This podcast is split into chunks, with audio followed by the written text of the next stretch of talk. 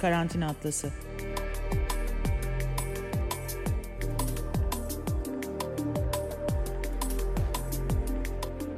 Dünyanın her yerinden, evlerden, sokaklardan bir pandemi günlüğü. Merhabalar, Karantina Atlası'nda bugün Fransa'ya, Lyon'a gidiyoruz ve Lyon'da Lumière Üniversitesi'nde doktor öğrencisi, aynı zamanda bir akademisyen Sibil Çekmen'le birlikteyiz ve ondan Fransa'da neler olup bitiyor, normalleşme nasıl gidiyor, ee, başladı mı gerçekten normalleşme? Bütün bunları konuşacağız. Merhaba Sibil. Merhaba Murat, nasılsın? İyiyim, çok teşekkür ederim. Ee, seni sormalı, nasıl orada Fransa'da hayat şu anda? Fransa'da hayat yavaş yavaş normalleşmeye başladı sanırım Murat. Biz 16 Mart'ta kapanma haline geçmiştik. Karantina kelimesini kullanmıyorum çünkü hı hı. Fransa'da Türkiye'nin aksine hiçbir zaman sokağa çıkma yasağı şeklinde yürümedi alınan hı. önlemler.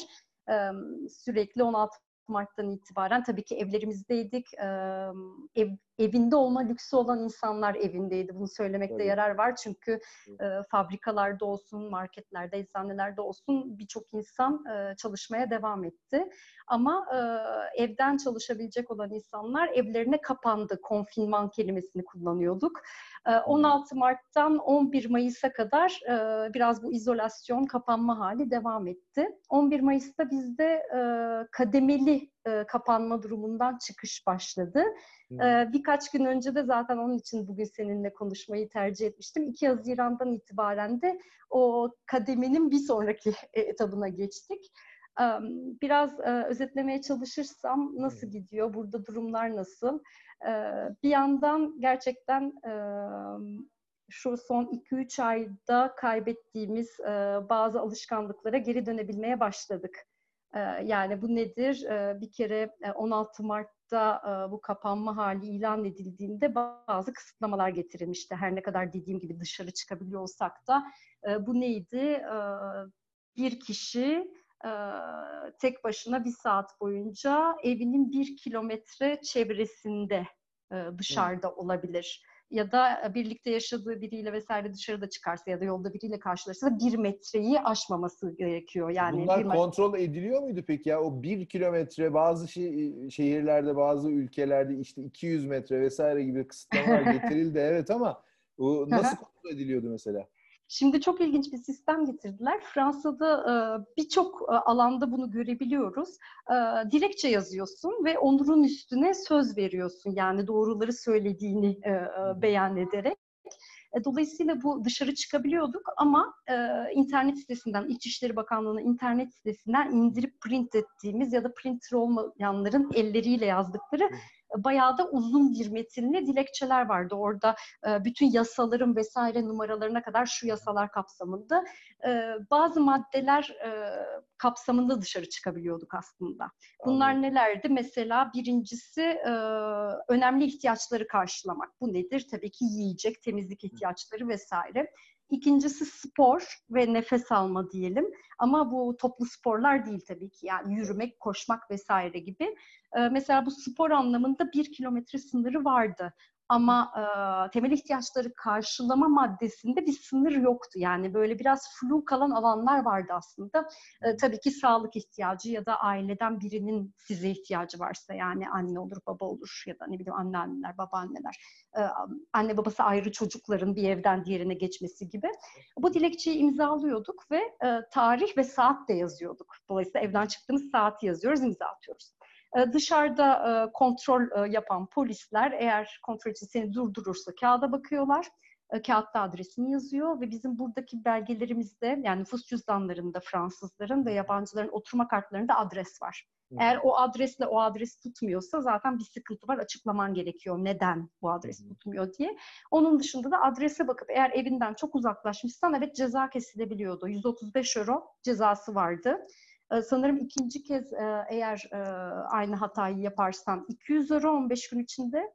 Bir ay içinde 3 kere yaparsan da 6 ay hapis ve 3750 euro gibi cezaları vardı. Yüksek aslında tabii. Çok çok yüksek. E, caydırmak için de insanlara. Tabii çünkü Lyon'da mesela şu oldu. Lyon'da bizim e, denizimiz yok ama neyse ki İstanbul'u bana hatırlatan iki tane nehrimiz var. Mesela bu kapanma dönemine girdiğimizde ertesi günü açık alan olduğu için insanların nehir kenarında toplaşmaya başladığı fark edildi. Hı. Ve barikatlar da kapatıldı daha sonra nehir kenarı hızlı bir şekilde. Ee, işte nüfus cüzdanının yanında olmayan ya da dilekçesindeki adresten çok uzaklaşmış olan vesaire bir sürü insana bu cezalar kesildi diye duyduk. Hı. Ama ben e, bir buçuk iki ay içinde hiçbir kontrole rastlamadım mesela. Anladım. Böyle söyleyeyim. Muhtemelen e, tabii şu var. İşe gitmeye devam edenlerin yanında zaten iş yerlerinden kağıtları vardı. Onlar bir kilometre olsun, 20 kilometre olsun e, gitmeleri gereken yere iş kapsamında gidiyorlardı. E, ama şeyi bilmiyorum. Devlet bu şekilde ne kadar para topladı henüz onun bilgisine sahip değiliz. Henüz o da açıklanmadı. Yakın, yakında e, şeffaf devlet düzeni içerisinde onu da öğrenirsiniz diye işte, evet. Bakalım ne kadar bilmiyorum ama evet. Ee, Haziran'dan sonra e, bu kısmi açılma bitti ve e, artık ikinci etap e, gevşeme süreci diyelim buna biz. E, evet. Şu anda e, Sibil sen sokağa çıktığında bir restorana gidip bir kafeteryaya gidip rahat rahat oturup e, çayını kahveni yemeğini vesaire alabiliyor musun alamıyor musun? Alabiliyoruz yani ikisinden itibaren restoranlar, barlar, kafeler açıldı. Ama tabii çok birçok önlem dahilinde. Mesela e, özellikle e, belediyeler şöyle bir şey yaptılar. E, terasları olan ya da e, bazen meydanlara e, yani halka ait olan meydanlara da restoranlar, masa vesaire koyabiliyorlardı. E, ya da kaldırımda belirli bir yere kadar konabiliyordu. Benim duyduğum ve en azından kendi evimin çevresinde gözlemlediğim belediye bu alanları genişletti. Niye? Masaları tabii ki birbirinden uzaklaştırabilmeleri için. Dolayısıyla önce bilirler bizim Türkiye'deki gibi öyle e, pek masalar arası ara, alan yoktur. Yani masalar arası alan şu kadardır ve çok dip dibe oturulur restoranlarda, kafelerde neredeyse yan masadaki bütün konuşmaları duyabilirsin. Bir masaların birbirinden tabii ki uzaklaştırılması, iki personelin tabii ki işte eldiven, maske vesaire takması, e, üç e, belki en önemli şeylerden biri barlar özeline bakarsak e, içeride ayakta içki içilmemesi kararı.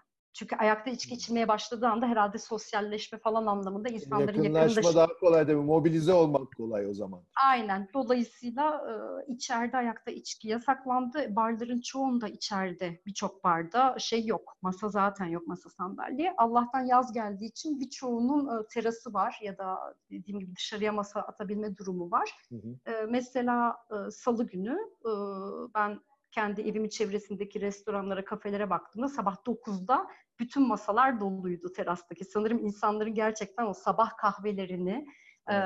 e, dışarıda içme ihtiyaçları vardı. Ben evet. tabii Lyon'dan bahsettim evet. ama Paris'in dahil olduğu Ile-de-France bölgesi hala portakal rengi alan kabul ediliyor. Yeşile geçmedi.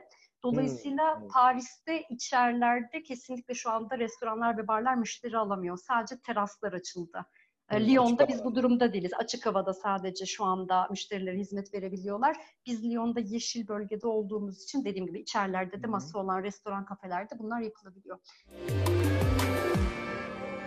En başlarda Fransa'da e, bu pandemi falan çıktı. Bazı insanlar maske takmaya başladı e, ve devletin bir açıklaması oldu. Mart ayındaydı. E, Sağlık Bakanlığı'ndan bir kişinin şöyle bir açıklaması oldu. Sokakta maske takmak zaten hiçbir işe yaramıyor diye.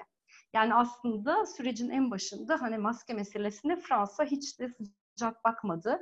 Ee, tabii bunun birçok şeyi olabilir, nedeni olabilir. Bir, eldeki maske stoklarının siviller tarafından bir anda e, sivillerin talep etmesini engellemek ve e, medikal e, ekiplerin işte hemşireler olsun, huzur evlerinde çalışan insanlar olsun, doktorlar olsun e, elde bütün olan maskelerin ve üretilecek olan maskelerin onlara yönlendirilmesini sağlamak olabilir. İşin komik tarafı biz kapanma döneminde ben hiç maske takmadım. Zaten maske yoktu piyasada. Ama kapanma döneminden sonra bazı ortamlarda maske, o kademeli e, şey kapanmadan çıkış döneminde maske zorunlu hale getirildi. Ya bu sanıyorum yani, dünyanın çeşitli ülkelerinde böyle oldu Sibil. Bizde de öyle oldu mesela Türkiye'de. Ee, önce dediler ki kendinizde herhangi bir semptom işte ateşti, e, ne bileyim işte belirtilerin herhangi birini göstermiyorsanız takmanıza gerek yok diye. Sonra ne olduysa oldu. Birdenbire e, ortaya çıkan yeni uygulama e, tersine döndü. Herkes sokakta maske taksına e, geldi. Evet. Evet, e, Fransa'da şöyle de oldu. Daha o kapanma dönemi bitmeden e, mesela Afnor diye bir e, şirket e, ne tarz maskeler çünkü insanlar evde üretmeye başladılar. Hı hı. Yani dayanamıyorlardı ve yapmak gerekiyordu. Afnor bazı kriterler yayınladı ve bayağı burada dergisindeki paftalar gibi böyle paftalar vesaire koydular. İsteyen oradan indirip print alıp Afnor kriterlerine göre maskelerini evden dikebiliyordu ve o anlamda büyük bir dayanışma bence sergiledi insanlar. Çünkü evinde makinesi olanlar bazıları bedavaya, bazıları kumaş maliyet parasına seri üretim maske yapmaya geçip hmm. kumaşlarını falan getirtip e, astım hastaları olabilir. Yani evet. hastane ortamında olmayan. Hmm. Onlara dağıtmaya başladılar. Ben mesela ilk maskemi e, beyaz üzerine pembe flamingolu maskemi o hmm. şekilde benden biraz daha uzakta oturan bir e, kadından teslim aldım. Evde dikilen bir maskeydi evet. bana evet. benim ilk elime geçen maske. Dolayısıyla şimdi ama mesela toplu taşıma araçlarında mecburi maske takmak. Büyük marketlerde takılmıyor mesela çok ilginç bir şekilde. Küçük marketlerde de takılmıyor ama e, dükkanlarda isteniyor. Çoğunun girişinde lütfen içeri girerken maske takın ve tabii dükkanlar zaten 11 Mayıs'ta açıldı bizde. ama e, işte içeriye kapasiteye göre maksimum 1, 2, 3, 5 müşteri vesaire alınabiliyor. Dolayısıyla sırayla bekliyoruz. Öyle bir dolaşım var. AVM'ler 2 Haziran'a kadar açılmamıştı. Şimdi yavaş yavaş AVM'ler açılmaya başlandı ama bölgeye ve kapasiteye göre değişiyor. Mesela Lyon'daki büyük bir AVM'yi hala açmadılar çünkü orası gerçekten full işlediğinde hani iğne san yere düşmez şeklinde işlediği için bence şu anda onu kontrol altına alabilmek mümkün gözükmediği için açmamayı tercih ettiler. Aslında Edouard Philippe'in yani başbakanın 11 Mayıs öncesi yaptığı açıklamada da biraz bu vardı. Yani biz gereken önlemleri aldık virüsün dağılmasını olabildiğince azalttık ve sanırım şeyin farkındaydılar. Artık virüs dağılmaya devam etse de hastanelerin kapasiteleri hastaları kabul edebilecek seviyeye indi. Daha doğrusu hastanelerin kapasiteleri alabilecek seviyedeydi. Dolayısıyla hani bir noktada aldığımız önlemlerin devleti ve ülkeyi batırmaması gerekiyor. Yavaş yavaş ekonomik hayata geri dönmemiz gerekiyor diyerek zaten burada da e, o kapanma durumundan çıkma şeyi. Ben sana bir şey sormak istiyorum. Böyle bir Türkiye'ye evet. dönüş yaparsak çünkü 65 yaş dedin. E benim anne evet. babam da sonuçta İstanbul'da ve e, annem çok dertli yani evden çıkamadığı için ama evet. senin böyle bir Kuşadası'na gidip geldiğini ve annene refakat ettiğini biliyorum. Nasıl gerçekleşti? Evet, Birazcık anlatabilir misin? Tabii tabii. Bu röportajımız seninle söyleşimiz o yüzden biraz e, ertelenmiş oldu aslında. E, şöyle e, annem evet e, uzun süredir evde 80 yaşında dolayısıyla artık İstanbul'dan çıkmak gerektiğini düşündü. Sonra Türkiye'de malum e, İçişleri Bakanlığı'ndan bir açıklama yapıldı ve belli bir süreliğine eğer geri dönmeyeceğinizi garanti ediyorsanız 65 yaşın üzerindekiler izin alıp gidebilir dendi.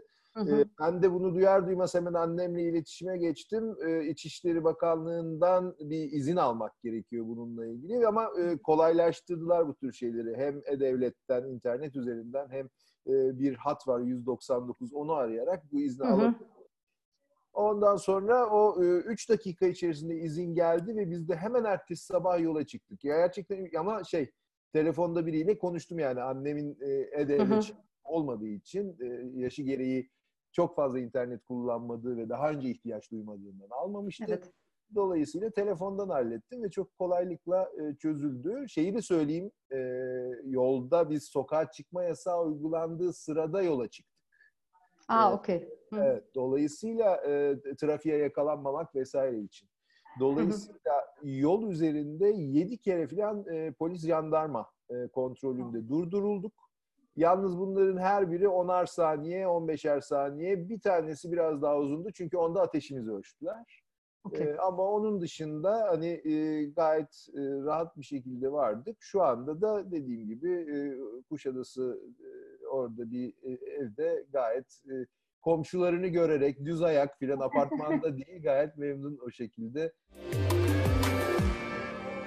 Şubat ayından beri kimse çalışamıyor. Sanat sektörü, kültür sanat sektörü bitti. Mesela geçen hafta bu insanların statü ve haklarının 31 Ağustos 2021'e kadar uzatılmasına karar verdi devlet. Yani dolayısıyla bu sene kendilerini kanıtlamaları gerekmeyecek. sanatçıların. E, freelance tabii bir sürü çalışan başka çevirmen vesaire tarzı arkadaşlarım büyük problemler yaşıyorlar. Çünkü onların böyle bir statüsü yok. Onun dışında e, Fransa bu karant yani kapanma dönemi e, anons edildiğinde kısmi işsizlik diye bir şeyi öne koydu. Bu nedir? Mesela senin bir şirketin var ama e, insanları işten çıkartmak istemiyorsun ama 3-4 ay boyunca bir de ilk başladığımızda bunun ne kadar süreceğini de bilmiyorduk. E, devlet diyor ki o insanları işten çıkartma ama çalıştırtma. E, ben onlara maaşlarının bir kısmını vereyim. Bunun bir sürü hesaplamaları var. Net maaşın yüzde bilmem kaçı, brüt maaşın yüzde bilmem kaçı.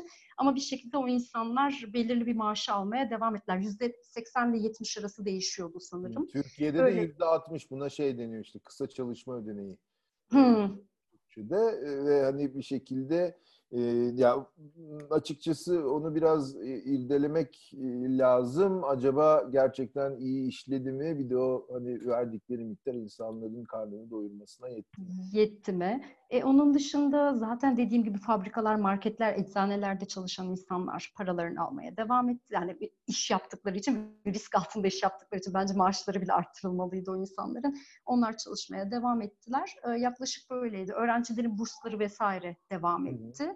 E, tabii ben şey diyemem yani ben kendim direkt bir problem yaşamadığım için tırnak içinde canım Fransa'da hiç kimse problem yaşamadı deme, diyemem. Mesela en büyük e, sıkıntı mesela hani kimsenin düşünmediği evsizler yani sokakta yaşayan insanlar için oldu.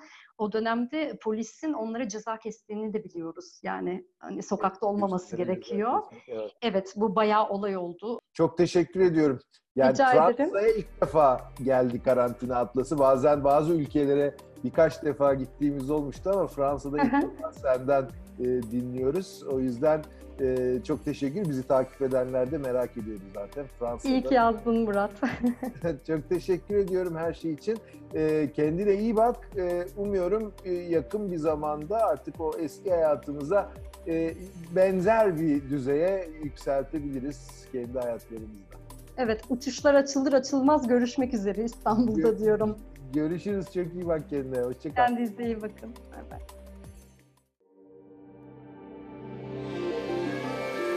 Karantina Atlası.